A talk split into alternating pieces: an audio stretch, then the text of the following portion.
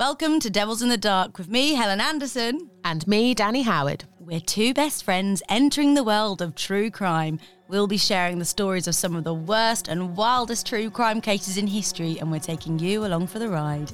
In this episode, we're looking at Fritz Haarmann, the Butcher of Hanover.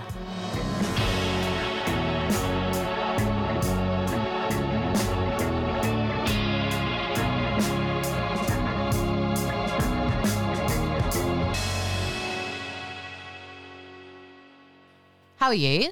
I'm in a really good mood today. Oh, I'm scared. it's because you've had like 17 shots of espresso. Helen's like the biggest coffee addict I know. But it's fine because it goes straight through me. It really helps with my ADHD brain. Yeah, that's mad, isn't it? Because you'd think that it would make it worse. Nah, it's great. It's like Pac Man, num num num, caffeine, something stimulating. Give me all that stimulant, you know? That's why that's why some ADHD f- medication is essentially speed. It's like a pharmaceutical version, prescribed version of speed. That's what all the students in America like to Take when they do essays and Yeah. stuff. But I'm not on that one, unfortunately. I'm on a different Shame. one. I know. Speaking of which, so this morning I went to the gynecologist, yeah. What a way to start a podcast. Let's talk about Helen's vagina.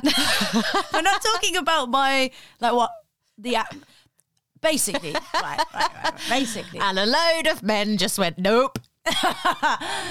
okay so i've been waiting to get a gynecology appointment for a very long time. I've been having issues for about three years as you know Danni. Yeah. and i've been jumping through hoops. I've been going back and forth to the doctors and i finally nailed a gynecology appointment which i was so ecstatic for. But because i've been through quite a lot in the approach to this Quite a lot of dick. no, a lot of No. jumping through hoops, a lot of Yeah, Yeah. It's, it's been an, an ordeal. All right, all right, all right. But anyway, anyway, when I got there, I had so much to fucking say. She was like, "So let's chat," and I was like, like just co- completely just had so much to say, and then my brain just went on a tangent, and I had this thought: right, if I was Ariel in the Little Mermaid. Right. You wouldn't have legs. Oh, uh, Oh, okay. No, I'm right. sorry, I've Listen, interrupted. Listen, Right, you've listened. okay. Listen, right, right. Because you know how my brain works. It's just like fucking hundred miles an hour. Yeah, This is not where I expected No, this to no, no. go. they just got me thinking because I almost felt silenced by not having a gynecologist, and then I had a gynecologist, and I just so had so much to fucking say. Right, I was thinking if the if a sea queen stole my voice for three days, and I was around the hunkiest man in the world ever, Sea witch. sea witch. What did I say? Queen. I mean, she is a queen. Sea witch, and then I got it back. Oh. Like, I don't think I could fucking cope without a voice for three days.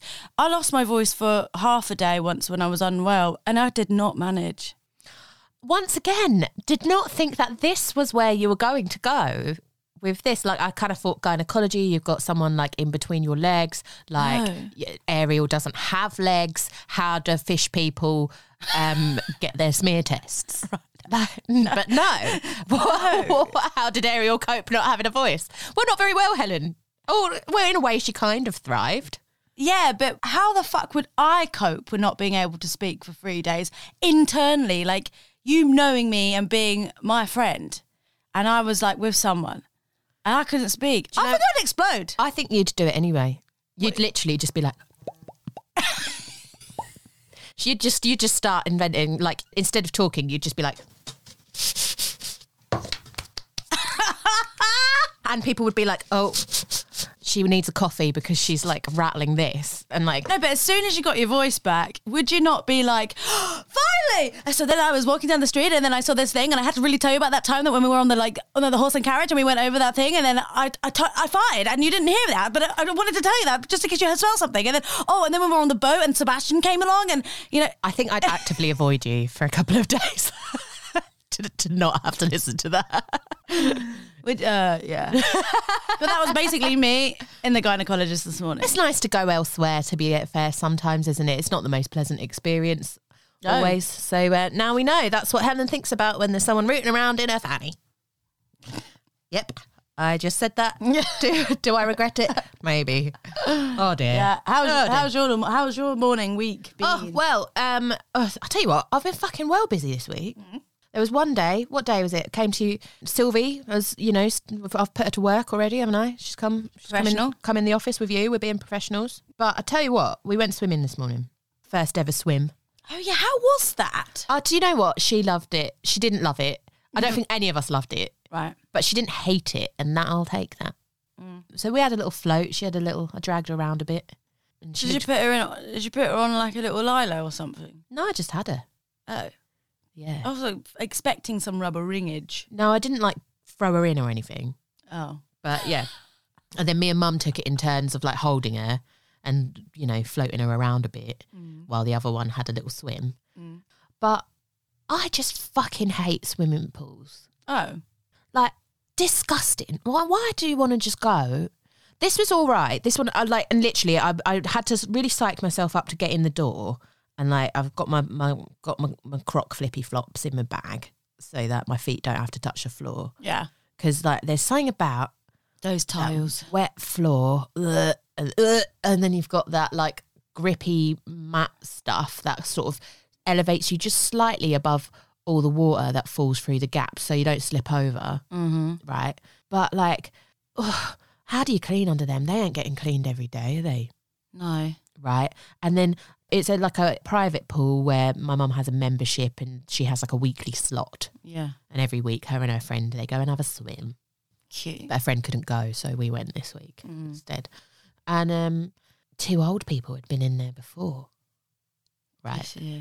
And I'm like, old, old people water. But we went in the old people water, right? And you know that's fine. And I'm just sat on there. There's chlorine. It's fine.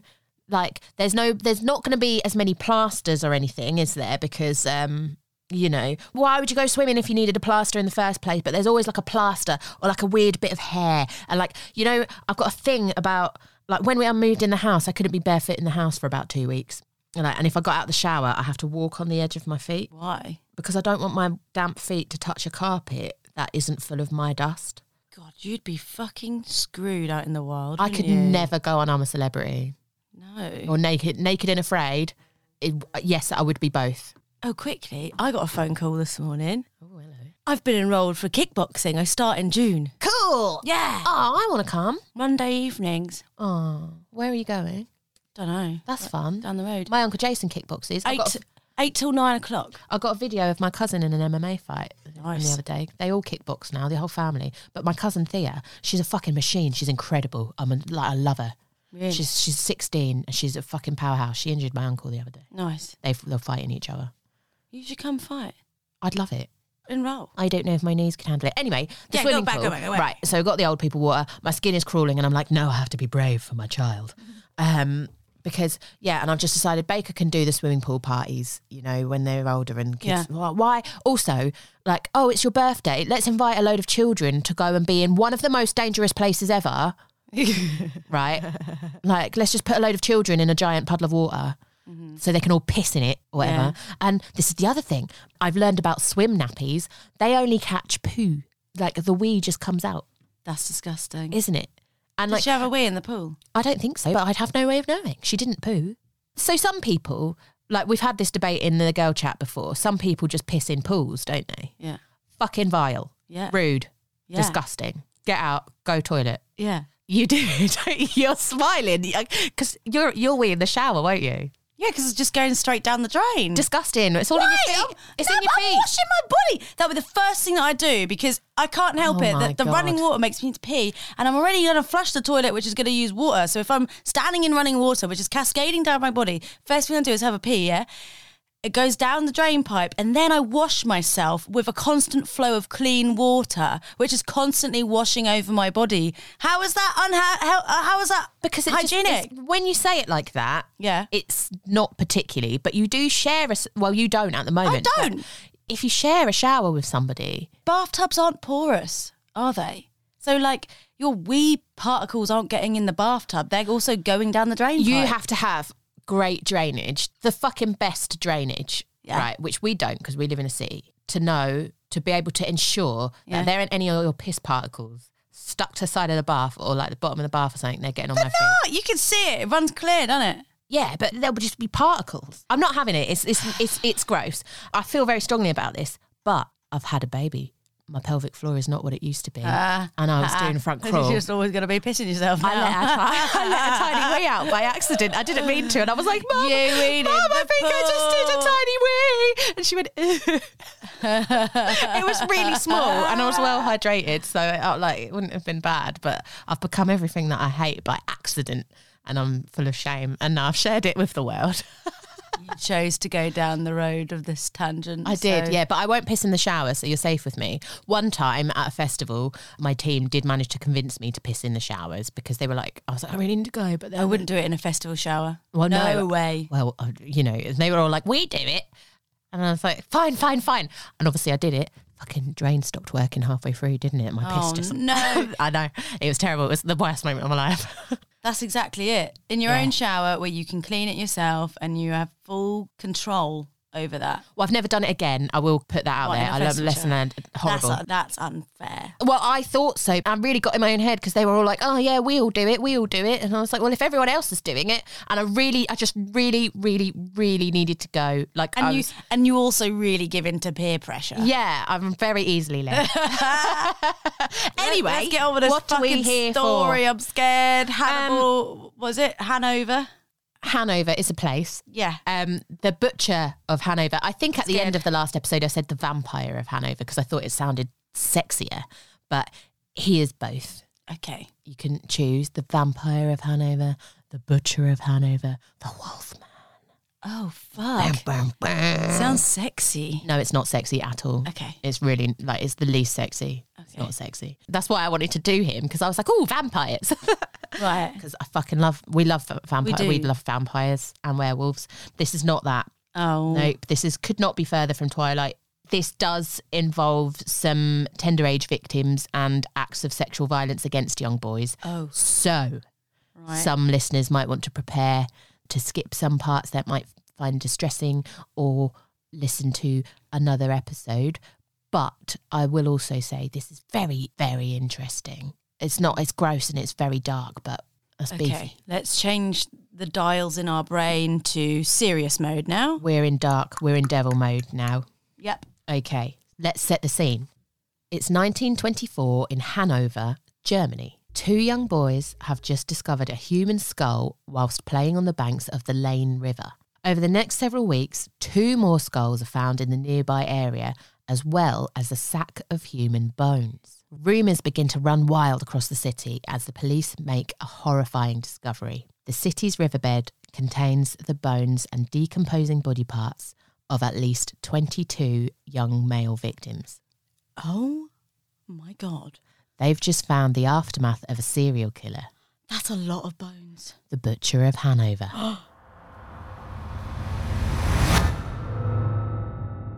so let's go back to the start. Friedrich Heinrich Karl Haarmann, known as Fritz, was born on 25th of October 1879 in Hanover, Germany, and was the youngest of six children by his parents, Johanna and Ollie. Youngest of six. From an early age, Fritz shunned typical boys' activities, preferring to play with his sister's dolls and dressing up in their clothes.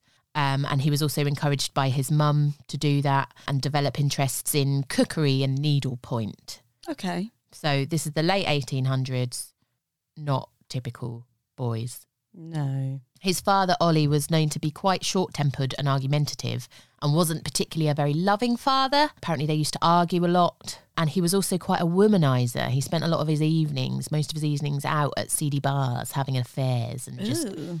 being a bit of a, being a bit of a prick, it sounds like. Yeah. honest, But um, there you go. Fritz wasn't particularly close with his siblings either, but he did have a very close relationship with his mother. So much so that when he started school in 1886, his teachers found him to be spoiled and mollycoddled. But supposedly he was quite lively and, and well liked amongst his peers. Okay. But, you know, despite that, school didn't particularly seem to suit Fritz. And while his behaviour was good, he was well behaved, mm-hmm. his performance was below our average. Oh. Academia didn't really suit him. and he actually had to repeat a school year twice. What? You'd be so gutted. Embarrassing. Yeah. Yeah. In later life, it was revealed by Fritz that he was around the age of eight. Yeah. He was molested by one of his teachers. Oh God. Um, but he never went into any further details about the incident, like who did it or what happened. okay. So potentially that could have an impact on one's performance. yeah. Yeah. I'll be terrified. Yeah. And I don't think that he was particularly used to being treated well Mm. by, you know, like his dad. Mm. So yeah, school wasn't for him. Okay. So he left mainstream schooling in 1894 and gained an apprenticeship as a locksmith, which he failed, hmm before enrolling in a military academy at the age of 15. Oh, that's quite young, isn't it? Yes. So his, his parents encouraged it, and he began his training in the April of 1895. He'd grown into a physically strong young man and adapted well to life as a trainee soldier. He was obedient and he was good at soldiering, but his success didn't last long as he began to suffer from seizures, which, Oh. yeah, led him to being medically discharged from the academy just six months later in October. So he's finally found his groove and what he's good at, and he's been chucked out. Oh, bless him. That's not good, is it? Well, no, not bless him. Um, I mean, at this point in the story, bless him. Like, but not obviously not. well, no, you're you're going to change your mind very quickly. Oh, okay. oh shit. Okay. yeah, because this meant that he returned to ha- Hanover, Right. where now he's just turned 16. Mm-hmm. He committed his first known sexual offences. Oh yeah. Okay. Go fuck yourself. Yeah.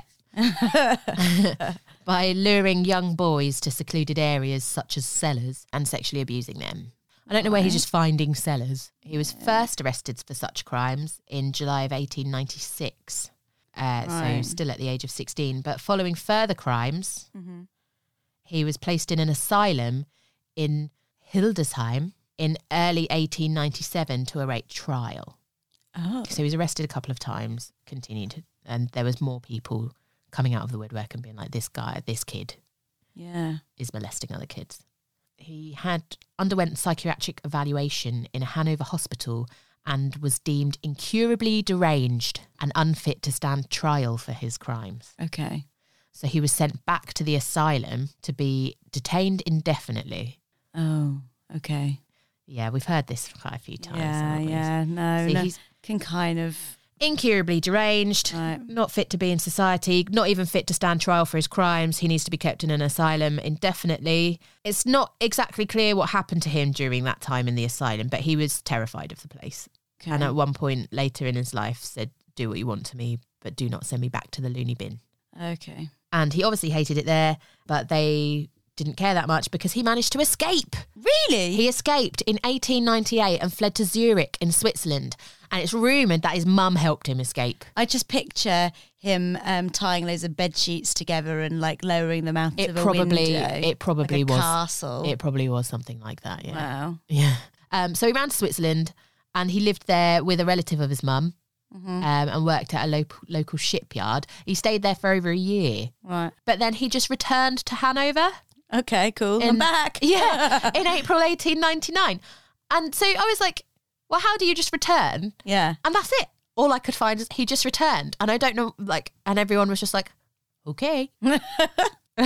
like, like he's supposed to be in an asylum forever, but He escaped. well, I mean, they said indefinitely, so Right. maybe they were just like, "Wow, we never set a time." Yeah. Yeah. He's not our problem anymore. Well, he, well, he escaped, so that was the indefinitely. yeah, that he's was gone. indefinitely came and went.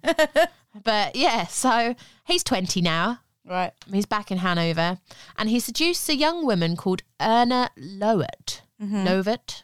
And they were engaged to be married. She became pregnant with his child in 1900. And it seemed perhaps the dark deeds of his past might be over. And his parents were hopeful that he was set to live like a sexually normative lifestyle with his lady friend. But that would not be a podcast worthy story. So this was short lived.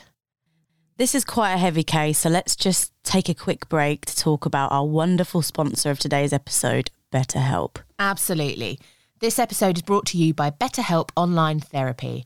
By now, it will be no surprise to you, listeners, that we're big fans of therapy and taking the time to connect with yourself and your needs. Exactly. Daily life can be so hectic, and it's really easy to get caught up in giving all your energy to those around you before you realise you're stretched a bit too thin. So bad for doing this. Yeah. Constantly. And even if I'm not like actively like, oh, don't worry, I can do that. Oh, don't worry, I can do that. I can help you with that. And then you're saying like, oh, I don't have enough time to do all of this. And I'm, uh, uh, uh, uh, uh, Yeah. uh, sort of like freeze up. If I'm not doing that, and then the voices start.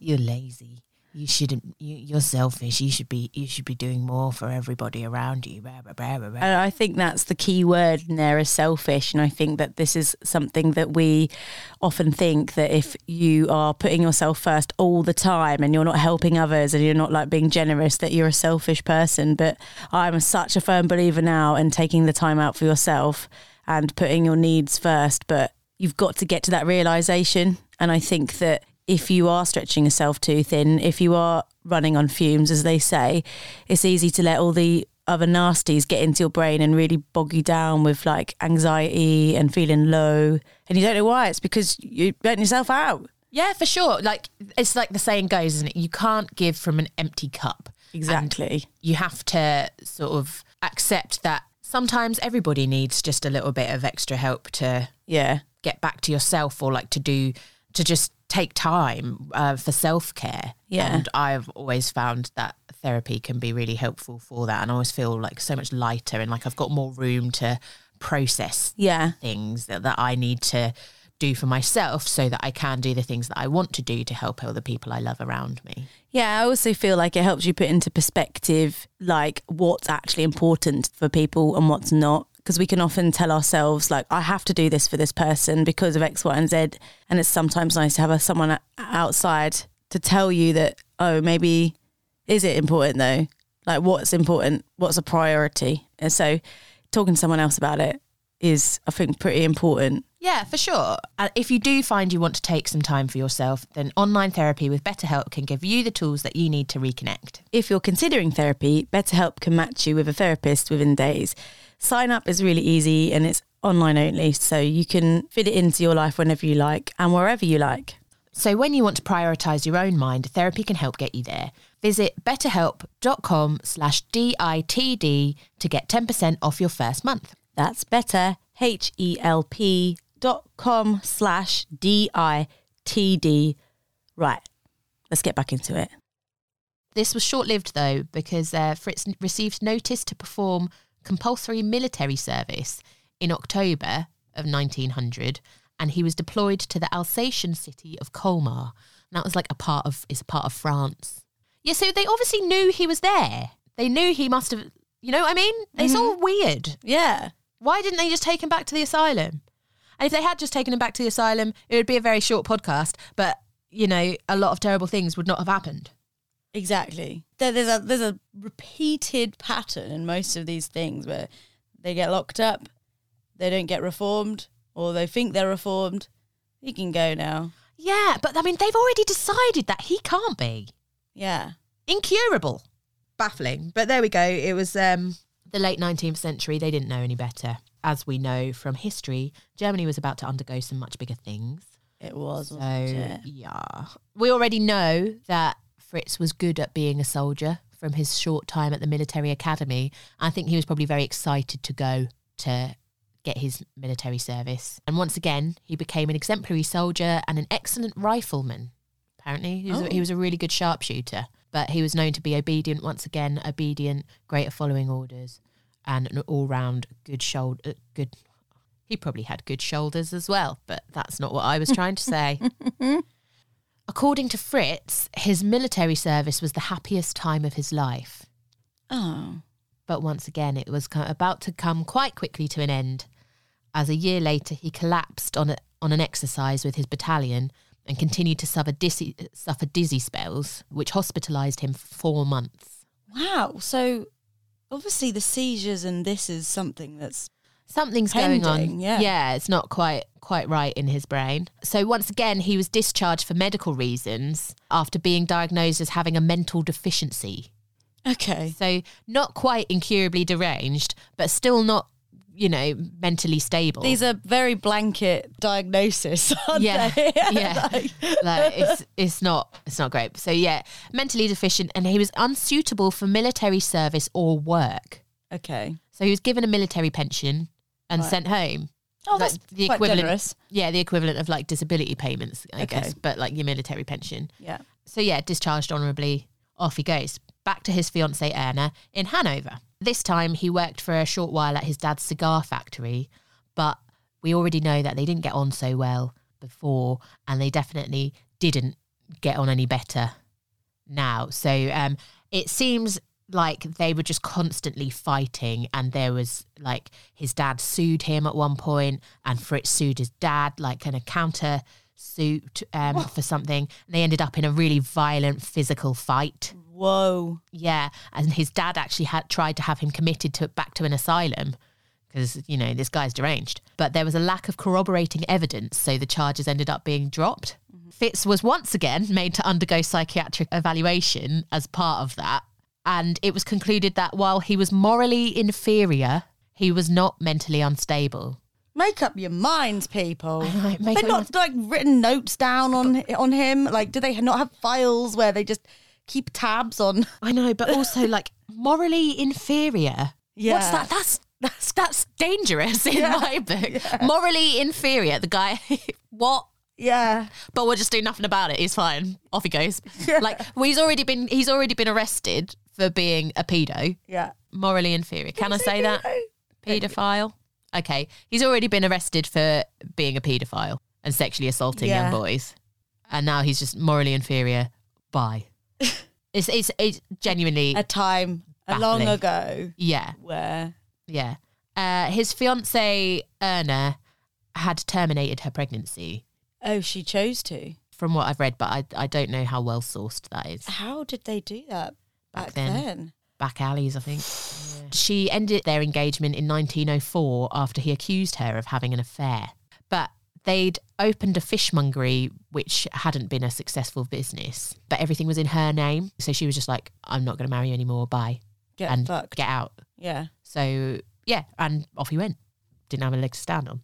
So unable to hold down legitimate employment, Fritz then spent the next decade as a petty criminal, serving several short prison sentences for crimes such as larceny and embezzlement. So if he did have a job, like if he did get a, like a proper job, he'd most likely end up stealing from either his employees or the customers, or like um, he was a con man as well. Like he'd yeah, so an all round not nice guy. Apparently, his dad had also had a history of being a con man and would sometimes bring Fritz in on the job. So I think he's just learned some of his ways from his father. So yeah, he's just sort of bumming around. Like there, I don't know. There's part of me that feels a little bit.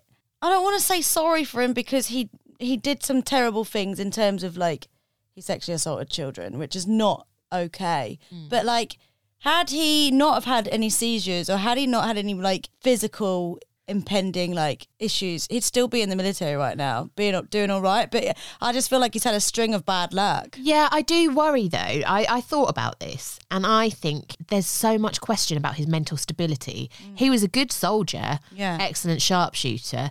If he's not quite stable, mm. if he's prone to m- mental instability, that could potentially be an even more dangerous cocktail. But, but then, you know, could his skills and his dedication to the military somewhat be something that is a distraction from yeah. that keeps him focused? I think it would either distract him or give him the opportunity to do some really horrific things under the guise of Yeah. which we've already seen in Richard Ramirez. Do you remember Yeah. his was that his cousin? Oh yeah. Yeah. Yeah, it's interesting. It's I think there's so many what ifs here. What if they'd kept him in? What if but uh eventually his burglarizing and, and petty criminalizing ended up with him being sentenced to five years in prison. However, his sentence began in 1914. So Ooh. which is the same year that World War One began. So when he went into prison, Germany was, you know, on quite a high. all up in arms. Yeah, but well, he went before the war started. He went in before the war started, and he actually, in the last year of his prison sentence, things were so terrible in Germany. They were they didn't have enough men to do all the jobs that needed doing to keep the country functioning. So they let prisoners out on day releases to go do the jobs that they needed to do, and you did just have to go back to prison at night time. He left prison in April 1918. So that was seven, six, seven months before the war ended. And so obviously by that point, Germany was losing and Germany was really not in a great way. So when he came out, he was really struck by how all the poverty was just everywhere because he was kept away from it in prison Yeah. for most of that. Quick history lesson if you want it, there's going to be loads of people that are like, you haven't got this right, but I tried really hard. Germany was losing the war, and when the war was over, the country went into a depression, massive recession. There was massive widespread poverty. They were printing, having to print like 5 million franc banknotes because money just lost all value. You'd have to use a wheelbarrow of banknotes to buy a loaf of bread. So, yeah, people were dying of famine. Well, I, I, think, did not know this. did you not do history GCSE? Yeah, but fo- most of it was photo. No, I didn't actually. I did geography. Ah, I got told not to do geography because I'm shit. Can you die of famine or does famine cause you to die? Either way, people were desperate for food and were even so desperate that they would eat, would no, maybe turn, yeah, No, no. cats and dogs. Oh, I thought they were going to say each other. Oh, God, well, maybe. I don't know, but no, cats and dogs. So Fritz had returned to Hanover in August of 1918, where he lived with his sister for a short while before getting an apartment of his own and immediately reverting back to his criminal ways. Oh, for fuck's sake. There was no point in getting a job because money had no value. That's very true. there was all the shops were closing down. Everybody, it was really, really bad. There was because there was loads of embargoes put on um, trade with Germany um, and things, so it was really difficult for them to maintain a socio-economic infrastructure. God, it must have been a nightmare just to just It's just to live. it's Just- bleak, like Yeah. really, really bleak. Yeah. Ultimately, you know, the general population don't deserve that. no, not at all. the people in charge did. But that's not for this podcast. That's not what we're here to talk about. I mean, we thought times are hard when you couldn't get a roll of toilet roll during lockdown, and that felt hard enough. But Jesus Christ, everything collapsing and just not having Yeah. anywhere to shop ever, or the cost of food being so cripplingly expensive. Like, Yeah, because they couldn't buy, they couldn't trade and they weren't able to sort of grow everything themselves. So yeah, it was a really they get the miserable time. from? But it meant that, you know, when things are tough, people turn to different ways to survive, don't they? Yes, they so do. a criminal underworld is actually going to probably thrive. Five, yeah. Yeah. And Haarmann really sort of found his way to exploit that as much as he could. So he was often found trading in stolen goods and secondhand clothing at Hanover Central Station. That station was sort of a bit of a hub, it seems like, for criminals because you've got people coming and going, travel centre, thieves, sex workers, impoverished people begging for food. A lot sort of centres around this station. And Fritz actually developed a relationship with local police as an informant because he was a known criminal. You know, he's Mhm. getting he's getting he is getting in trouble for stuff. But he ended up working with police and setting up ruses where he would arrange to hold stolen goods at an address and like arrange a pickup, and then the police would turn up. Ah, Um, right. Yeah. Uh, so to help them catch other criminals. And he would sometimes let himself get arrested at the same time so that the other criminals didn't think it was him. Yeah, like like a bit of a Snape killing Yeah. Dumbledore, like Exactly. Exactly that. Right. But but this guy. And uh, it worked both ways because he was also then able to divert the police attention away from himself. Ah, yes.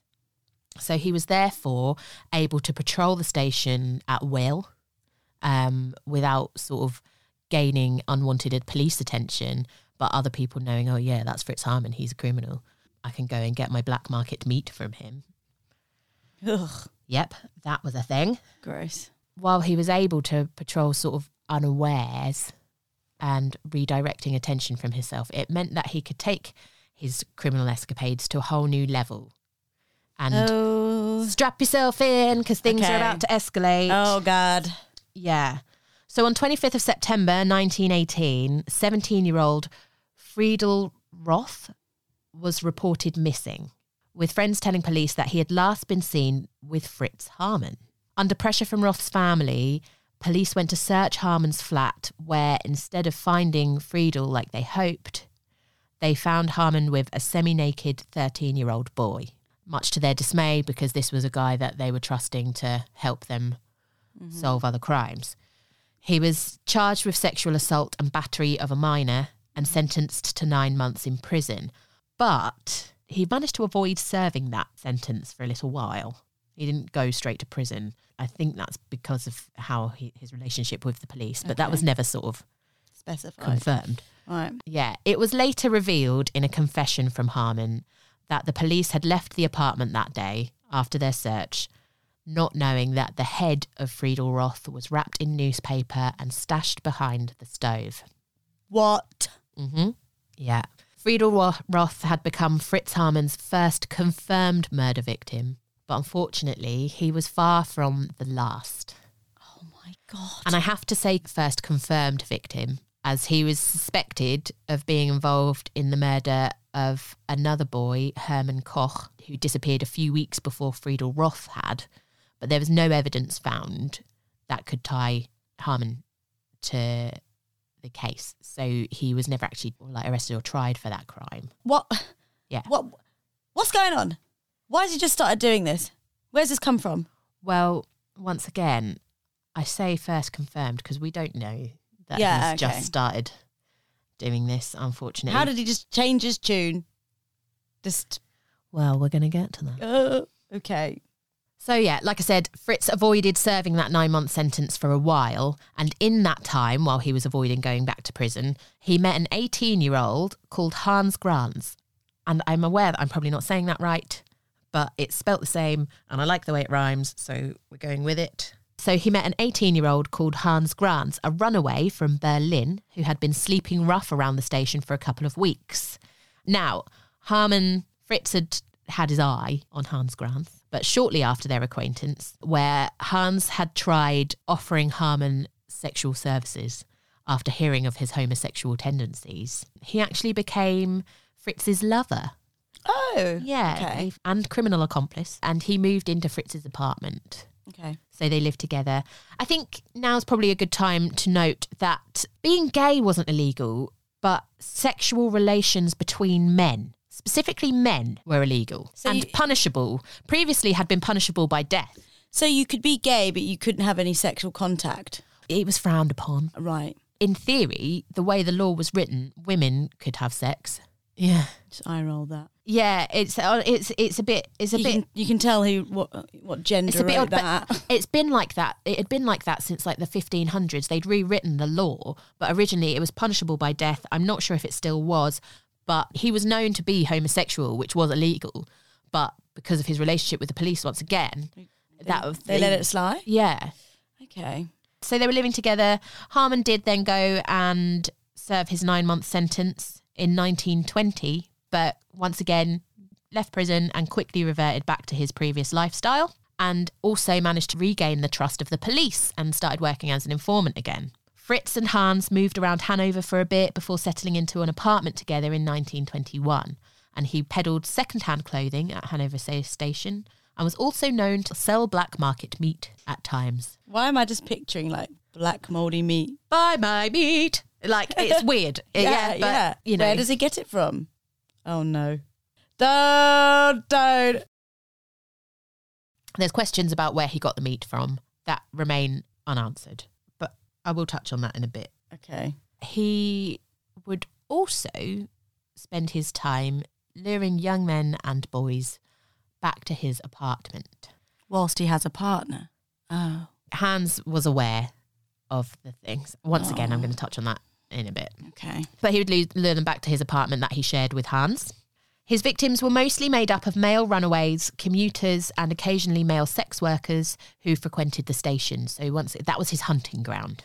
Fritz would sometimes pose as a station official or a policeman to help lure his unsuspecting victims to his home, where he would rape them before or while he killed them. The youngest of his confirmed victims and I have to keep using this confirmed. The youngest of his confirmed victims was just 10 years old. Fucking hell. Oh, what is a child of 10 years old doing out on their own anyway? Trying to make money. Oh, There's so like running an errand for his parents. One of Yeah. those, one boy was 13. He was just out running an errand for his parents and never came back. Like, what does he say to them to get them to go back to his house? He would, well, because sometimes he would pose as like someone, an official. So it would be like, you don't have the right traveling papers, Right. the, so the then, right traveling documents. You so you have need- to come with me. oh my God. Yeah. But also, they're people, it's a transient sort of people a lot of the time. Runaways who are already missing, Yeah. people who don't want to be found, sex workers who might not have anyone to report them Mm-hmm. as missing. There, I don't know if I actually go on to say this in a bit, but he would also sometimes actively dissuade friends of his victims to not report them, like persuade them to not report them as missing. Mm-hmm. So, you know, there's some dark deeds going on. And the possessions of several of his victims were either sold on the black market, so like clothing, suitcases, briefcases, a bicycle, Mm-hmm. or he kept them. Like they Yeah. were retained by either Fritz or his lover, Hans, who was very much aware of his boyfriend's activities. And I think it was he came back to the apartment during Fritz's second confirmed murder and found the boy lying naked on the bed and said, I'll come back later. Oh my God. Yeah. I mean, I know he did. He's not doing anything, but he's just as bad. Like to just allow that. Oh, yeah. happen. And there is some speculation about how involved he was. that's so bad. uh, which I'll also touch on in a bit. Between 1918 and 1924, it was confirmed that Fritz Haarmann killed 24 young men, although the actual number is actually likely to be quite a bit higher. yeah, because of all the unreported people. During this time, so that's that's a period of about five and a half years. That's Right. a lot of people. Yeah, a lot of short and don't forget, time. in that time, he was in prison for at least nine months. Yeah. He was in and out of prison. There's some short sentences during that time as well. But during that time, rumours began circulating about the fate of the sheer number of children and teenagers that were being reported as missing in Hanover. And I think at the time of his arrest, there was up to 600 missing. in total. Yeah, I'm not saying that Fritz was responsible for every single one of those, but there was it was a, it was enough An alarming amount. an alarming amount. Yeah. yeah. But the social situation in Germany, like such widespread poverty, meant that everybody's sort of like really just trying so desperately to survive. It was a lot easier for people to sort of slip under the radar Yeah. and to like for Fritz to be coming and going and to sort of go unnoticed a bit more than maybe in sort of like a, a more civilized, uh, organized society Yeah. at that time. Well, I just get this impression in my head. I'm like, whilst I'm picturing this story, I just see chaos and I see like upheaval and just people just scraping by to get by and almost being quite, I don't want to go as far as say feral because that's quite a, but like in a way of like we're back to square one trying to rebuild civilization. That's exactly it. Yeah, in some in some instances it is like that. Yeah, Yeah. and um, there's video clips because film was a thing. Uh, There's Okay. short films you can see of people like going to shops with their wheelbarrows of money as, or like bags full of money. The image in my head of this story is dusty and orange and yellow and dirt. I have that too, like sepia and Yeah. dirty. And I've seen the video footage and it is black and white. but like, you know, obviously in real life, people would see things in color. But yeah, no, I have the exact same thing. That's funny. Yeah, so it's it's bleak time. Lots of people are missing. However, almost six years after his first confirmed kill, Fritz's reign of terror was about to come to an end. Oh. On the 17th of May, 1924, two children innocently playing by the side of the Leine River, which runs through the centre of Hanover, discovered a human skull. Took it to the police, and it was determined that the skull belonged to a male of approximately 18 to 20 years old. And although the skull bore some evidence of knife marks, the police weren't convinced that it was evidence of murder. They thought it could have been washed down from somewhere else where there had been an outbreak of I can't remember what disease it was. I apologise. Yeah, so it could have been one of the bodies from that, or it could have been uh, I would have been like, oh, I've just had a war, young laddie. exactly Probably just a part of yeah. yeah. But Then two weeks later, a second male skull, Oh. also aged between 18 and 20, was discovered close to the location of the first one. Oh dear. Shortly after that discovery, two boys playing in a field in a town near Hanover found a sack containing numerous human bones. Oh, Just bones. where's the rest of it? Well, two more human skulls were discovered a short while after that on the 17th of June. One on the bank of the Leine River, again, similar place to the first one, and then one next to a mill um, in West Hanover, like a water mill. So these were Oh all yeah, because the water would be going through a water mill, surely. Yep. These were also confirmed as belonging to males. However, one was aged to a male in his late teens, and one was estimated to be between 11 and 13 years old. There was also evidence that one of these skulls had been scalped Oh fuck! at some point. So And how do you tell a male to a female skull? Do our skull- different shapes. Are they? Yeah. And different sizes. I, I, thought our heads are all the same. There's ways to I think it's something to do with like the shape of your eye sockets and things like That's that. That's so yeah. interesting. It's the way, like, in the same way that like our pelvises are different. Oh yeah. Well, that's ob- that's fairly. That's an obvious one, Yeah. but yeah, no, they, I think they're different. I've just made that up, Helen. I actually don't know, but it sounds like a That thing. sounds doesn't it? legit. So well done for that. You know, you improvised kindly. improvised science there. Yeah, and then I just realised there's loads of people that actually know, and they're just going to be like, "Dan, you've just made that up." I think we should look, we should Yeah. do some look into that as our I will homework. look into that as homework. Yeah, Let's do it together tomorrow. yeah, okay. Forensic anthropology Okay. is the field of study. So that's a lot of body parts being found, isn't it? A lot Uh, of bones and, and without flesh. Where's this flesh at? yeah, uh, and that's in the space of a month, like in less than a month. That's all of really those things. that's that's a lot of bones. a lot of body parts, short amount of time. Yes. So all these rumours that had been circulating over the last few years reached a fever pitch. You know, is it our missing boys? And the public weren't willing for to wait for the police to shed any light on the situation. So several hundred in June, I believe this was, yeah, early June, several hundred citizens gathered close to the Leine River where the first few skulls were found and searched its banks and the surrounding areas, discovering even more Fuck. human bones. I mean, great community spirit there. I'm so impressed with it. Yeah, Yeah. like really took things into their own hands. So the police then decided to dredge the section of the river that ran through the city. oh my gosh. This is wild. They dragged up over 500 human bones and decomposing body parts. Oh. Many of them had knife marks, but they'd obviously been dumped over a period of years because some were completely void of flesh, some were body parts um, in various stages of decomposition. That must have been a horrific sight. Unbelievable. And that was the section of the river that ran through the city. So it's not like it's, you know, just this, like, you know, just a tiny piece of river.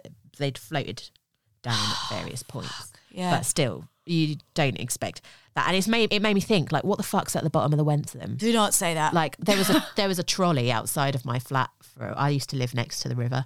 There was a trolley there for ages. And I always just think, oh, I wonder what's getting stuck in that trolley. But unless you're looking for it, nobody's nobody's regularly looking for body parts, are they, in the river? no. They're checking water quality and things like that. Imagine if they did dredge the, the, the river. I'm scared. I don't. I I I, I dread to think. But what- that, but that, that fear is like the fear of the unknown, like the deep blue sea. Like, you know Yeah. how many people are scared of like what's at the bottom of the ocean? It's like Yeah. what's at the bottom of the river that we look at every single day and think, oh, how beautiful the river looks today. Oh, how Yeah. scenic. But what lies beneath, All man? this You just, oh. Yeah, just lying there, nobody knew. It was later confirmed by a court doctor that a lot of the bones belonged to at least 22 individuals, and over 30% of what was found belonged to males aged between 15 and 20. I was thinking last night as I was brushing my teeth before I went to bed, how many bones are in the human body? If they found 500 bones and body parts, and they were able to say at least 22 individuals, there'll be some bones there that they weren't able to identify, you know, tie together, yeah. random bones. Is it 26 bones in a human body or is it 200 and something? 206 bones. Oh, I was just missing a zero. That's a lot of bones, isn't it? a lot of bones, but some of them are very small, aren't they? Is that an average, or do we actually all have the same amount of bones? You have a Um, little more bone than that person. Don't women have one less rib or something? Men have one less rib. Or something. Well, surely we would have one less rib to fit in No, baby. because isn't the Bible story that God took a rib from Adam and made Eve? Don't think science corroborates that story. I'm going to put that out there, but I don't know. Is it like leap years? Hang on, it says there's 270 bones in human infants, which fu- fuse to become 206 to 213 bones in an adult. So babies have more bones. That's mad. Sylvie has more bones than I do. yeah, and then they fuse together. That's so weird. I have an abnormally short bone in my wrist, and that's why it clicks and hurts so much. Anyway, Uh, short biology lesson there as well. you're welcome. Um, media speculation ran wild, and the discoveries hit newspapers all over Germany, not just Hanover. There was evidence that some of the bones and body parts had been dissected, particularly at the joints, and the killer was quickly referred to as a butcher. oh. In Hanover, suspicion quickly fell on Fritz Haarmann. He was already known to the police as a homosexual. Ever since I heard Jeffrey Monsell say it like that, I just always want to say it like that homosexual. Yeah, so he was already known to the police as a homosexual, which we already know was illegal, but they'd been turning a blind eye to it while he was working as an informant. But he also had those previous convictions for sexual assault and battery of minors. So he's looking like prime suspect. Mm. And because of the time period, being gay was still quite demonized, particularly in Germany. So I think it's sort of easier to believe that because he's a gay man, he's also evil. Yeah. So I mean, that's not why, but No. he was a bat. He, he was. it just so happens that it, It's, yeah. in it's, this instance it's true, but it's not. The two aren't mutually exclusive. it's, it's it's still annoying that that's what they thought. yeah, that's and why he was- also it's another. It's a Jeffrey Dahmer all over again. Oh no, we won't look too closely because I don't want to get gay. Yeah, I don't want to yeah. get gay on me. God. Police placed Haarmann under surveillance. On the 22nd of June 1924, Haarmann was arrested after being seen prowling Hanover Station and getting caught arguing with a 15 year old boy called Carl Fromm. Fromm told police that he had been living with Haarmann for four days and had been repeatedly raped. So, Fuck. police searched Fritz's apartment and found blood everywhere, staining the walls, the floor. It's on the bed, it's on the bedding, mattress. Blood stained everywhere. And I just can't imagine the smell. Like, surely that must smell. And that poor boy is is living there, still want, Yeah. still living there, even after what he's been through, and even after the condition of the flat. Yeah. I mean, it, that does say a lot about the state of society Yeah, at that point. That he must have been pretty desperate. To, Also, don't forget, Fritz Haarmann did not live alone.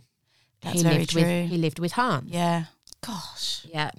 So Fritz tried to convince the investigators that the blood was from his occasional work as a butcher when he sold illegal meat oh. on the black market. Right. Canned pork, supposedly. That's disgusting. Yeah. They didn't buy it.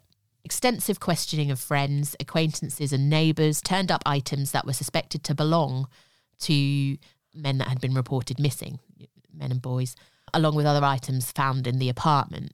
So they found all this stuff, and there were comments from the neighbours and all the questioning saying, you know, a weird number of young men and boys visit Fritz in his home and Haarmann was often seen leaving with concealed containers and packages like baskets and things at odd hours, like early in the morning, late mm-hmm. at night. This is very Jeffrey Dahmer, isn't it? Yeah, and one person, or I think it was two neighbours, actually followed him one time and saw him dumping one of these packages into the river. Okay. Yeah. It's all a bit odd, all a bit suspicious. So the police ended up collecting the suspicious items and pieces of clothing and displayed them in Hanover Station. And the families of missing teenage boys from all across Germany, not just Hanover, were invited to come and identify them. Did they? Yes. Oh, so more and more items were being matched with missing boys. So it's all looking worse and worse. But Fritz is still denying it's a coincidence. Like I sell secondhand clothes, you know. Obviously, I'm going to have some of these Oh, things. yeah, he's got an excuse for everything. Um, just quickly, you know, when we do these historical cases, I do find it really interesting learning about how throughout history, like crime was dealt with and how like they gathered up evidence. So Yeah. obviously with what's her face from New Orleans, Miss, Miss The lorry where they lorry. put the people. Yeah, yeah. It's like, I mean that's fucked up. That's it's just- exactly what I thought. and then of. and then you know now they're displaying like come and have a look. Can you recognize any of this stuff? Like because obviously Yeah. they didn't have the kind of technology that we have now and like all the means that we do for investigation. So they had to do quite basic, just Yeah. like we're going to put this out for public to come and come I mean, forward and it's pretty brutal, but also it's quite clever. Like, Yeah. yeah, it's, it's fairly damning but, evidence. But it is really interesting to learn about how crime was kind of, you know, yeah.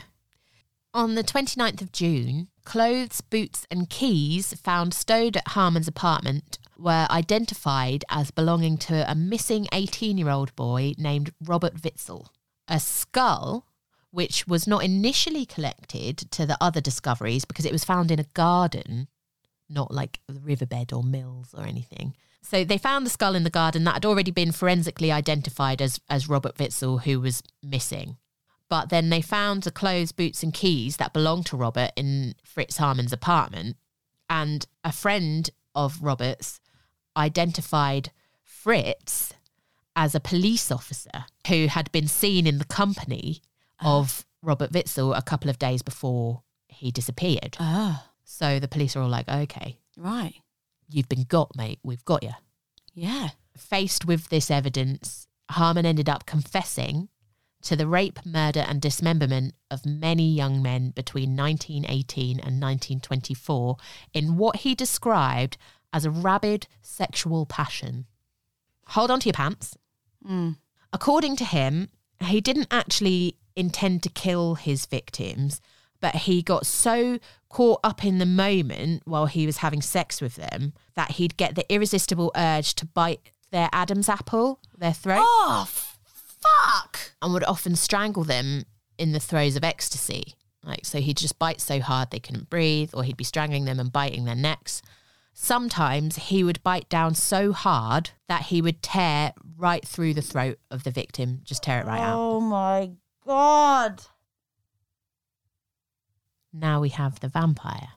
Oh, where do you get urge to buy an Adam's apple? Because they're so. So hard that you rip their throat out. Because he's just like, he's basically saying he was just so like overcome with sexual passion that he couldn't stop himself from biting and killing them. Fucking hell. It's not even the goriest part, Helen. Oh, shit. Right, Yeah. go on. I'm about to tell you something really gross, okay. and it's probably going to take a minute or two I'm ready. if you if listeners aren't into it. So apparently, Fritz really didn't enjoy the dismemberment of the dead bodies, but he was insistent, and this is a quote, that the passion during the murder was stronger than the horror of the cutting and the chopping. So he was disgusted at having to dismember the bodies, like disgusted in himself, mm-hmm. really didn't want to do it. But he'd already killed them and he knew that he enjoyed the passion of it so much, the ecstasy of the act, that he was willing to dismember again. Like, it didn't, you know, having to dismember them didn't put him off. So, to gear himself up for what he was about to do, he'd have a cup of black coffee. right. Remind you of anyone? Huh. Yeah, I don't go around dismembering people. though. That's what that sounds like. Some what someone who dismembers people would say. yeah, he'd have a cup of black coffee to amp himself up. He'd cover the face of the victim with a cloth or a towel, and then remove the intestines first. And he'd put them in a bucket. He'd then use towels to repeatedly place towels in the abdomen to soak up the blood as it was collecting after removing the intestines. He would then make three cuts beneath between the victim's ribs and shoulders, then take hold of the ribs and push until the bones around the shoulders broke. This is according to him. Where did he learn to do this? He has butchered oh, like right. animals. Oh, yeah, that's true. Yeah, and he was a fishmonger, so Oh, yeah. The victim's heart, lungs, and kidneys would then be removed, diced, and placed in the same bucket which held the intestines, before the legs and arms would then be severed from the body. He'd then remove the flesh from the limbs and torso and would dispose of that in the toilet or the river. Now, once again, Uh, why is there people flushing things down toilets? I know. And also, it's the 1920s. Indoor plumbing's quite a recent thing. Surely it's Right. not going to be that powerful. I know. There's several episodes where we talk about flushing flesh down the toilets, and we're not any more understanding of it. It's terrible. It is so undignified for the victims. It really is, isn't it? Yeah. Lastly, after severing the head from the torso, he'd remove the skin with a paring knife. He'd like fillet the skin and flesh from the skull. Right. Why did you say fillet like it's some sort of like cookery show? Because that is what he does. All right. Okay. He'd wrap the skull in a cloth and then smash it with an axe until it cracked open so that he could remove the brain, which would then also go in the bucket with the organs and the intestines. And that bucket would then be poured into the river. Yeah. But I'm going to cast you back to a few minutes ago. Because that was his method, mm-hmm. he said that the skull that had been forensically identified as Robert Witzel, the skull found in a garden, couldn't be him. It must have been mistakenly identified Because he smashed. because he would most Yeah. likely have smashed Robert's skull to pieces. So who's that Oh. skull? That's an unidentified skull now. Who are all the skulls that they're finding? Because they would surely all be smashed too, right? Yeah. Well, when asked how many victims he killed, Haarmann claimed that it was somewhere between 50 and 70. That's so many people. But I think he was actually kind of smart. He, he wasn't. He was. We've already know he was considered mentally deficient. But he only confessed to the murder of victims where there was physical evidence against him. Mm-hmm. So if he had their things like Yeah. he did also claim that two of the murders were only done at the insistence of his lover, Hans, mm-hmm. because Hans had wanted the clothes that the victims were wearing or wanted what they had. Oh wow. Yeah. So Hans was then arrested for accessory to murder on the 8th of July and charged a week later. Hans, there are other ways to get people's clothes. Yeah. Eh, Fritz also tried to blame one of the murders on Hans completely, but they think it was a setup because Hans had pissed him off. Oh. Yeah. He'd been in prison and Hans had like stolen a load of his stuff. It's a fucking It's a mess. mess. Like, Yeah, why are a these fucking people? hot mess. God. Yeah. Fritz was once again psychologically evaluated, but this time he was found to be mentally competent enough to stand trial. The trial for both himself and Hans began on the 4th of December 1924. Fritz was on trial, charged with the murder of 27 victims. That they found evidence for. Mm-hmm. Right. Yeah. He insisted on defending himself during the trial and readily admitted to killing 14 of the victims and selling their belongings, although he vehemently, he was really adamant that he didn't sell their flesh as meat. All the meat that was found in his apartment was tested and not like in his fridge and cooking things and none of that was found to be human there was no traces of human flesh in like the cookery things Okay. Phew. um, I did read somewhere that his landlady had bought meat from him and gotten sick and stuff, and so there's some stuff. there's some- Okay. there is some. There's some. There's some other evidence to like imply that perhaps maybe some human meat was sold, but it's never been like scientifically okay. confirmed. That's the Reddit feed. Yeah. Yeah. and um, Fritz never admitted to it. So okay. yeah, you Uh, think by this point, with all of his confessions, he would just add that in because Yeah. by this point, he just doesn't seem to have any remorse. yeah. So he's just a fucking sick paedophile, Yeah. murderer, but not a cannibal. Okay. Yep. It's all a bit weird in his himself because during the trial they would present him with pictures of the victims and he'd get all like his, his demeanor would change and he'd just be all like shruggy and like oh um I don't recognize their faces. I don't recognize that face. I don't recognize him. But he'd occasionally sort of be tied to their belongings or something, or like an item of clothing, and presented as evidence. And he might recognize that coat or like that Yeah. and um, he'd say, "I probably killed them," or he'd also say things like, "Charge it to me. It's all right with me." You know, just- What? yeah, Like, like, it's some sort of like he just- exchange of like, he was so focused on the lust and the sex act Mhm. that the physical features of the person like just didn't register with him Oh. while he was doing it. So he can't tell. He can't tell if he killed them or not by Oh. looking at them, which is just fucking gross. horrific. No, but when you say charge it to me, it just it makes me He just doesn't think give a shit. like he's, it's almost like he's gone like charge it to my room. Yeah, That's yeah. what I mean. Like Yeah, why not? I killed so many people. Like Yeah. probably that one too. And if I Yeah. didn't, I'm going down anyway. put it So on there just fuck anyway, it. yeah, why why not say it was me? horrible. Yeah, it's horrific. Just to really hammer it home. When he was asked to identify a photograph of victim Alfred Hogrefe, Haarmann stated, "I certainly assume I killed Hogrefe." but I don't remember his face. Obviously, he said that in German. This is all loose translations. Mm-hmm. There is a full list of his victims available online. It's too long Oh my goodness. because I'd want to do them all justice, Yeah. and unfortunately, just don't have the time. But it's it's readily available, and it's horrific. It's it's really bad. Like I said, his youngest victim was ten years old. The whole trial was it was like the first media moment in mm-hmm. Germany's sort of highly publicized trial because before then crimes were typically published in like the legal columns of a newspaper and they didn't really like go into the actual details of the crime it was just so and so has been charged for this rah, rah, rah. but this time the like newspapers jumped on it because it was also a really politically turbulent time in Germany and so some papers would use it to sort of try and push some political agendas Oh, Um, really? That's messed yeah. up. yeah, so like it would be, you know, he's gay and evil, that type of thing, or like this wouldn't have happened under so and so's. Oh, Like- right.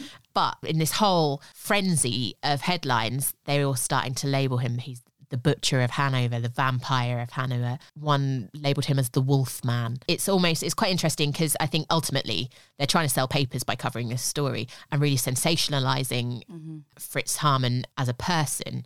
So by labeling him as like a butcher, the vampire, the wolf man, it's almost like they're making it more digestible for readers because his crimes are just so horrific and unbelievable. People would actually not want to read that. But by sort of making him like an otherworldly, Fairy tale, like, they're dehumanizing him. Yeah, that's perhaps, it's that was sort what of- was running through my brain. Yeah. Yeah. Dehumanized him, haven't they? it's easier to digest what he's done almost. Almost, I say, because it's not, because it's just fucking, it's really horrific. Yeah. What's unbelievable? It's unbelievable, quite literally unbelievable. By the second week of the trial, testimony was introduced about how much the police knew about Haarmann's criminal activities after his release from prison in 1918, which was when he did his first killing. Because why did they never suspect him for any of the cases of the missing boys and young men that were being investigated in Hanover from 1923 and 1924? And even though it was well recorded that some of the victims were seen in his company. And so the media picked up on that as well. And the police then came sort of under scrutiny, and the public lost. There was a lot of contention and distrust with the police. Sounds familiar, doesn't it? Yeah. There was investigations into the police department. It's caused this whole thing has caused so many different things. But ultimately, the trial lasted just under two weeks. It was very quick. There was a total of 190 witnesses, and on December 1924, the court reconvened to find Haarmann guilty of 24 of the 27 murders that he was charged for. He was acquitted of three of them for lack of evidence mm-hmm. and sentenced him to death by beheading. Wow. Yeah.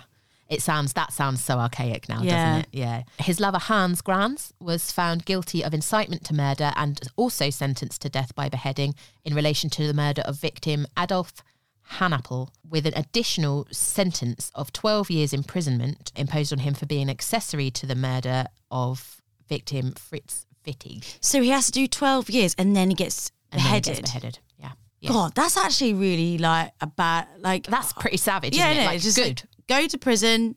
You got to sit there Yeah. for 12 years. And then when you get out, you're getting your, Rot here and then we're going to behead you. But you have to live those 12 years knowing. you're going to get your, you're Yeah. going to die. But interestingly, yes.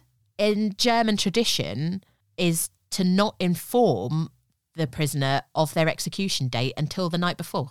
Oh. Yeah. Oh God, you'd just be full of Yeah. anticipation So, like, all the time. once again, quite brilliant because you're just, because is today my last day? yeah.